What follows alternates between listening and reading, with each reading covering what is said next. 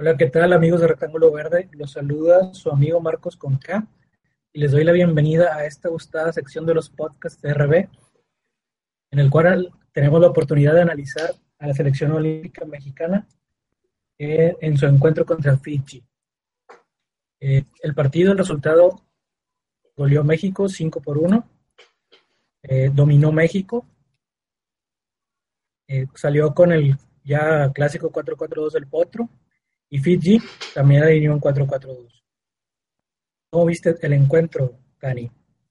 Pues lo vi parejo en el primer tiempo. El gol cayó por un descuido de la defensa, que no estaba bien, bien conectada, o sea, no estaban los cambios correctos gracias al estilo de juego del Potro, que yo en un principio pensé que salir con el juego directo iba a estar bien porque me, no sé, me salí con el espíritu triunfalista para que no, esperaba una goleada, la verdad, pero no estábamos obligados a eso.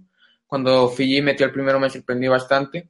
Y bueno, en el segundo tiempo ya se hicieron los cambios necesarios, se metió al porcito de medio centro, se cambió a Gutiérrez como volante por amplitud en la izquierda. Si quieres, antes de que te pases al segundo tiempo, tantito hablar del primero. Bueno, bueno, sí, para que, para que no sea tan precoz. de lo que muchos opinan, eh, México para mí intentó salir tocando el fondo. Esto se notaba cuando el, de entrada Talavera salía en corto, primer dato. Segundo dato, los centrales jugaban entre ellos y buscaban acompañarse con los laterales. ¿Cuál fue el problema? ¿O por qué se vieron muchos balones en largo? esa no era la intención de México en este partido. Se vieron muchos balones en largo por, por el pobre posicionamiento de los jugadores. Estaban muy separados, uno, cada, cada jugador estaba muy separado y tenía que viajar mucha distancia el balón. Y no había, o eh, Michael Pérez no, ¿cómo diré? No se mostraba entre los centrales para generar superioridad ante, ante los dos delanteros de Fiji y los dos extremos. Entonces Fiji, con una presión muy incipiente, muy subpar a la que debería tener cualquier selección, con esa presión fue suficiente para que México lanzara balón largo en ocasiones, ya, como lo mencioné, no es siempre. Otro dato de que México intentó jugar es que tuvo la posesión del balón en un 68%. Si, no hubiera intentado jugar esa posesión, hubiera sido muy cercana al 50%. Hubiéramos visto un partido de voleibol. O sea, balones de Fiji y balones de México, lo cual no fue así. Fiji, por su parte, eh, hizo el plan parecido al que realizó México contra Alemania. La diferencia es que Fiji eh, presionaba menos intensamente, había menos presión. Eh, los espacios a las espaldas de la defensa mexicana después de la, de la transición defensiva hacia la ofensiva. Así fue como cayó el primer gol. De hecho, un trazo largo a banda, la banda izquierda, luego de la banda izquierda tiran un centro temprano, la cual va a las afueras del área. Y ahí, para mí, el error es todo totalmente de Talavera. Eh, sale muy mal o calcula muy mal la jugada. Y eh, Krishna remata pues, de manera sencilla y marca el primer gol. Todo esto ya dejando el camino muy a cuestas. Eh, tiempo, ya que México, a pesar de tener la posesión, a pesar de intentar salir jugando, no lograba tener las eh, el balón lo suficientemente cerca del área rival como para generar alguna opción. Todo eran intentos individuales tanto de Pizarro como Irving Lozano, antes de la lesión de Pizarro. Eh, ya después, en el segundo tiempo, los cambios fueron saliendo, ¿verdad?, del vestidor. Sí, bueno, nomás se metió Poncito, creo. Y se movió a Gutiérrez a volante de amplitud ahí fue cuando Pizarro se lesionó, ¿no? Al término del primer tiempo. Mm, ah, sí. Lo, creo que lo metieron como por ahí del minuto 30-35 porque se había lesionado. También Oribe, pero Oribe creo que se quedó jugando, ¿no? Y Oribe permaneció más tiempo al campo. Sí, pero Pizarro salió por Cisneros. Después eh, viene el siguiente eventualidad del partido, que es ese cambio precisamente. La entrada de Alfonso González por Pizarro. Uh, Pizarro es un jugador muy importante. Yo lo considero mucho mejor que, que Lozano. Pizarro está más cerca de ser crack, ya que cumple diversas funciones. No, no solamente muchas posiciones dentro del campo, sino funciones vitales en la medular. Sí, sí. Irving Lozano es más limitado en ese aspecto. Bueno, Sí, sale este importantísimo jugador que es el conductor eh, y entra, entra en su lugar Alfonso González. Eh, Alfonso González, pues ya lo conocemos todos, tiene o siempre ha jugado como extremo izquierdo en el Atlas a pesar de no tener una velocidad explosiva y tiene buenas características o pudiera parecer que puede jugar bien en el interior. Eh, creo que es para lo que lo fichó Mohamed. En este encuentro, Raúl López, digo, perdón, el Potro Gutiérrez, no sé por qué me confundí. Sí, sí, sí, no hay El problema. Potro Gutiérrez, sí, decidió junto a Michael Pérez en, en los dos volantes centrales y dejar a Eric Gutiérrez como volante de amplitud extremo por izquierda. Yo ya había comentado, no sé si en Twitter o en, en, en podcast pasados, en mi opinión, no tiene las características necesarias para ser un volante de amplitud extremo, ya que lo principal de este jugador es la velocidad y eh, el desgaste. ¿sí? Tiene que tener mucho, mucha estamina, mucho fondo físico y desgaste. Son dos cualidades que son, eh, digamos, como lo mínimo, la base que debe cumplir un jugador que intenta jugar por ahí. Sí. Ahora, Gutiérrez no tiene ninguna de las tres. Por lo tanto, eh, yo no, no sería adecuado esa zona para mí. Pero, como pudimos ver, su técnica y su buen posicionamiento, sus buenos desmarques, fueron suficientes para acabar con la defensa de Fiji, ya que siempre apareció sin marca el segundo poste en las jugadas que iniciaron por la banda de Cisneros. Siempre Cisneros entró y, apareció o Oribe ya hacía la jugada por derecha y el que definió fue Eric Gutiérrez. Eh, algo contrario al revés de lo que uno supondría, ¿no? Estando Gutiérrez y, y Alfonso González ambos por izquierda, uno supondría que los pases vendrían de ese lado del campo hacia la derecha para que definieran tanto Peralta como, como Cisneros, pero no, fue al revés. En este juego, esa fue la característica. Todas las decisiones del Potro fueron al revés. Afortunadamente, o fueron ilógicas desde mi óptica, afortunadamente eh, triunfó la técnica de Eric Gutiérrez y gracias a eso triunfó México. No sé, ¿qué opinas tú ahora, Tony, del segundo tiempo? Pues el segundo tiempo estuvo muy bien, fue, se vio mejor México porque el Potro hizo los cambios que, que comentaste. Pienso que Gutiérrez sí tiene las características para ser un volante de amplitud, pero no cumple con, no tiene velocidad.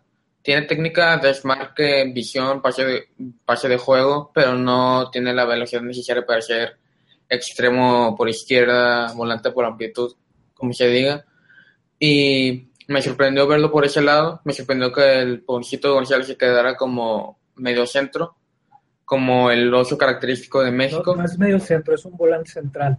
Y no te entendí bien si estabas de acuerdo o no con que Eric Gutiérrez fuera volante, volante en amplitud. Sí, a eso iba. O sea, pienso que sí tiene las características, pero creo que no estoy de acuerdo en que lo fuera. O sea, yo lo veo más como volante central. Ok. Eh, muy bien. Entonces, ¿tú sí ves a Eric Gutiérrez como volante de lateral o no? No, volante central. O sea, Volante- sí, pero volante de amplitud ahí se pudo haber puesto a Irving Lozano o a Alfonsito González, que el mismo Irving, Irving Lozano salió, ¿no? Sí. Ahora, el partido se ganó. Creo que fue más por suerte, digamos, entre comillas. Eh, pero tú dejó dos, digamos, dos losas pesadas. ¿sí? Dejó la salida de Oribe Peralta y de Pizarro, ambos por lesión, y se perderán el resto del torneo. ¿Cómo, cómo ves estas bajas? sensibles, sobre todo la de Pizarro, que para mí es el jugador más completo de la plantilla. Y Oribe era el que creaba las jugadas, que botaba para atrás también era el killer, el delantero killer de la selección mexicana. Y pienso que se van a extrañar, sobre todo Pizarro, porque él era el que creaba, el que hacía los desmarques, el que tenía la técnica, el que tenía la velocidad explosiva. Y Oribe se va a extrañar su aportación en la ofensiva mexicana. ¿Tú qué opinas de esto? Ok, sí, yo también creo que son bajas fundamentales. las, por sus probabilidades de que México llegue a la final o incluso lograr el oro disminuyen en un gran porcentaje. Se puede culpar a, desde mi perspectiva, ya lo que venga es ganancia. Eh, en estas dos piezas clave el equipo ya no, ya no se ve tan fuerte. Lo que sí eh, se estaba considerando, se consideraba para suplirlos a Raúl Gudiño, o, sea, los cuatro suplentes que estaban registrados. Fueron Raúl Gudiño, Raúl López, Carlos Fierro, y ¿cuál era el otro, Tani? Se me olvida. Creo que era Orbelín Pineda o el Fideo Álvarez. Es que eso nunca lo explicaron, pero los primeros tres se los había leído. O sea, pero creo que era Orbelín o el Fideo. Uno de esos dos. Ok. Ahora, ¿qué hubieras elegido tú? Ya sabemos que eligió el Potro, ahorita lo vamos a comentar, pero tú, ¿qué hubieras elegido? Pues mira, yo hubiera elegido por posición, o sea, antes de que cambiar por otro jugador, yo hubiera elegido por posición porque así es el estilo del piojo, digo del del Potro, ahí se me fue la onda, apodos similares. Bueno, pienso que la posición de Pizarro como volante por amplitud por derecha, pienso que Orbelín le hubiera cumplido, pero estuvo bien que eligieran al Dedos, a pesar de que... ¿Orbelín volante en amplitud por derecha? Sí, o sea, me estaría bien, pero pienso que estuvo más con lógica la del Dedos. Porque... Orbelín es volante central. Sí, sí, pero, o sea, pudo haber cumplido en esa posición, en mi opinión. Mm, toda su carrera, en esta incipiente carrera, siempre se le ha visto por en interior. Alguna vez de media punta en Querétaro desastrosamente, y como más ha tenido éxito, es un poco más retrasado. Sí, pero había que jugársela con Orbelín. Pero bueno, voy a regresar a lo del dedos. Eh, a pesar de que sea lateral derecho y que no cumpla con la posición que quiere el, potro, pienso que lo, va a hacerlo bien uh, como volante por amplitud. Pero ¿Tú hubieras escogido a Orbelín y a Raúl López? Uh, o sea, no, es que como no estaba, hubiera, Hubiera elegido por posición principalmente a delantero Raúl Jiménez, pero como no estaban esos cuatro, pues hubiera elegido a Orbelín Pineda. Pero pienso que el Dedos López no va a ser titular. Hubieras escogido a Raúl López y Orbelín Pineda. Porque Raúl Jiménez no está, ese no lo consideramos. Muy bien. Eh, yo, yo estoy de acuerdo contigo por otras razones, pero estoy de acuerdo contigo. Eh, mis razones por elegir a estos dos jugadores es que ambos tienen una calidad global superior incluso a muchos de los que ya son titulares en la propia alineación de, del Potro Gutiérrez. Orbelín Pineda era fundamental tenerlo en esa, en esa medular, ¿no? Es de los mejores jugadores de la liga y hace una gran pareja con el Bullet. Y Raúl López, todos los conocemos, su técnica de golpeo y buen disparo. Eh, tal vez yo siento que defiendo mejor a Bella y creo que Raúl López hubiera sido más útil en una posición más avanzada en el campo, la cual ya realizaban inferiores en Chivas, eh, pero hubiera sido más útil. Ahora, ¿qué fue lo que decidió el Potro? El Potro decidió verse un poco con un razonamiento un poco más superficial y simple, decidió simplemente sustituir posición por posición. Exacto. Eligió a Carlos Fierro y a eh, Raúl López, ¿no? Sí, pero fíjate que Carlos Fierro no es delantero. Puede jugar como delantero, pero se le destaca como extremo. Y a ver, dime qué opinas de estos dos jugadores ahora. Bueno, primero sobre Carlos Fierro, mm, no le veo tan tanto lógica como la del Dedos, porque principalmente no es delantero, pero pienso que se va a intentar jugar como en el 2011, hace cinco años, con Bueno y Carlos Fierro como los dos delanteros. Y sobre el Dedos López, pues ya lo mencioné, pero no pienso que vaya a ser titular. Pienso que va a tomar ese puesto Cisneros y el Dedos puede ser su recambio, puede ser incluso el recambio de Abella que se ha visto muy flujito en estos primeros dos partidos. Ok. Para ti están bien o están mal. Pues nomás estoy un poco de, en desacuerdo con lo de Fierro. Con el dedo sí estoy de acuerdo. ¿Estás en desacuerdo con lo de Fierro solamente porque no encaja en ninguna de las posiciones que utiliza el Potro? Mm, inicial. o sea, pues si se plantea jugar a Lozano por izquierda, no, no creo que el, no creo que Fierro quede por ahí, porque incluso el Potro puede volver a poner a Gutiérrez como volante por amplitud por ahí, o incluso si quiere poner a Fierro como delantero, ahí sí le va a estar jugando demasiado, porque no se va a tener un delantero que tenga la calidad de, gol, pero sí se va a tener a dos volantes que sí la pueden brindar. Aquí el Potro Gutiérrez, desde mi perspectiva, vuelve a mostrar un total desconocimiento táctico de lo que es esto, tanto en su necedad de seguir alineando el 4-4-2 como en su necedad de seguir trayendo a jugadores que funcionaron hace 5 o 6 años. Eh, Carlos Fierro es el ejemplo más claro de que un jugador, de que los jugadores no se vuelven buenos solamente por meterlos. Este hombre ha jugado eh, cercano a los 200 partidos en primera división en 6 años. Solamente ha marcado 10 goles, 10 goles para ser un jugador que se encuentra en, el último tercio de la cancha. 10 goles es, es, poquísimo, es una ínfima cantidad. ¿En cuántos no partidos? Media punta en cerca de 200. No puede ser media punta, no puede ser extremo y no puede ser delantero. Ahora, podrías argumentar, sí, pero da asistencias. Bueno, yo soy seguidor de la Liga MX y siempre estoy checando estos datos. En ni un solo torneo, en ni uno, lo he visto ni siquiera en el top 10 de asistencias. Entonces, no puedo medir o no tengo elementos para medir la calidad de este jugador. Ahora, a eso le sumamos que ni en Chivas, o sea, en el único club donde tuvieron oportunidad de quedarse, como son las Chivas, ya que juegan con puros mexicanos y tiene cierta ventaja por eso, ni en Chivas lo quisieron, lo prestaron a Querétaro y después lo vendieron. Y ahora en Querétaro es suplente.